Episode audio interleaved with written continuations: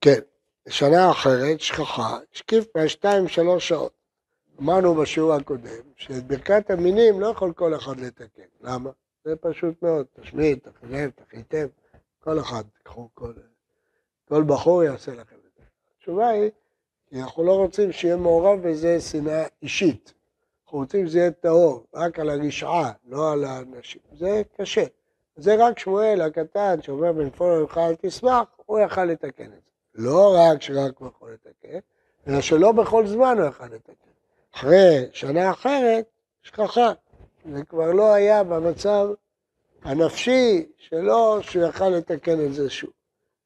והרב, אנו אומרים תהייתנו על פי דעת המייסדים האלוהים, הגם שרגשותיהם גברו מאוד מדרכנו.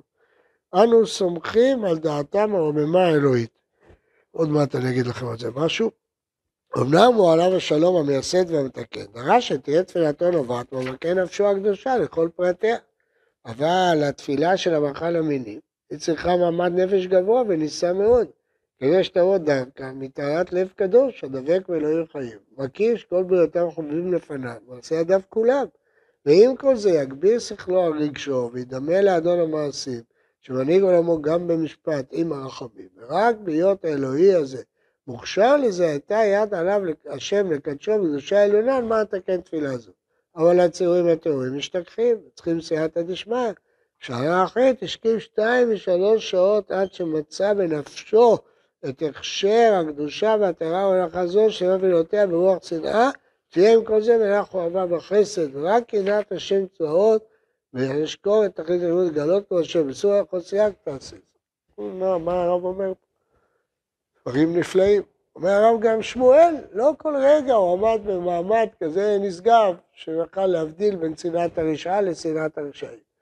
והוא חשש שמעורב בזה איזה רוגז שלו, למינים וכן הפרטי, ולכן הוא היה צריך כמה שעות כדי לחזור למצב שבו הוא התקין את התפילה. עכשיו הרב אומר פה, בסדר, אנחנו מתפללים, אנחנו לא יודעים את כל זה, אין לנו רגשות כאלה. אז הוא עונה על זה תשובה חשובה, אנחנו סומכים על דעתם. אז זה מאוד מאוד מעניין, תסתכלו בסידורים שכתובים על פי הקבלה, או מה, אנחנו סומכים את דעתנו לארי, או לרשש, או, או למתקני הברכות. מה פירוש סומכים את דעתנו? הנה, אתם רואים שגם הרב קוק אומר. שבעצם כשאני אומר ברכת המינים, אני לא, אין לי את הרגשות ואת החוכמה הזאת להבחין אם זה משהו אישי שלי או משהו נגד הרשעה, ברור שלא כל אחד חושב על זה, אבל הוא סומך על המתקן. זה שתיקן, חשב על זה. רואים שיש דבר כזה. לסמוך על מי שסידר את זה. זה הפשט, אתה תולה את דעתך בדעתו. אתה תולה, אתה מכוון על פי מה שהם קבעו. כן, זה מה שאני מראה לך פה, דבר מעניין. שאתה יכול, אתה עושה את זה בכל ברכה. ודאי שאנחנו לא מכוונים בכל הברכות את כל הכוונות שאנשי כנסת הגדולה קיבלו.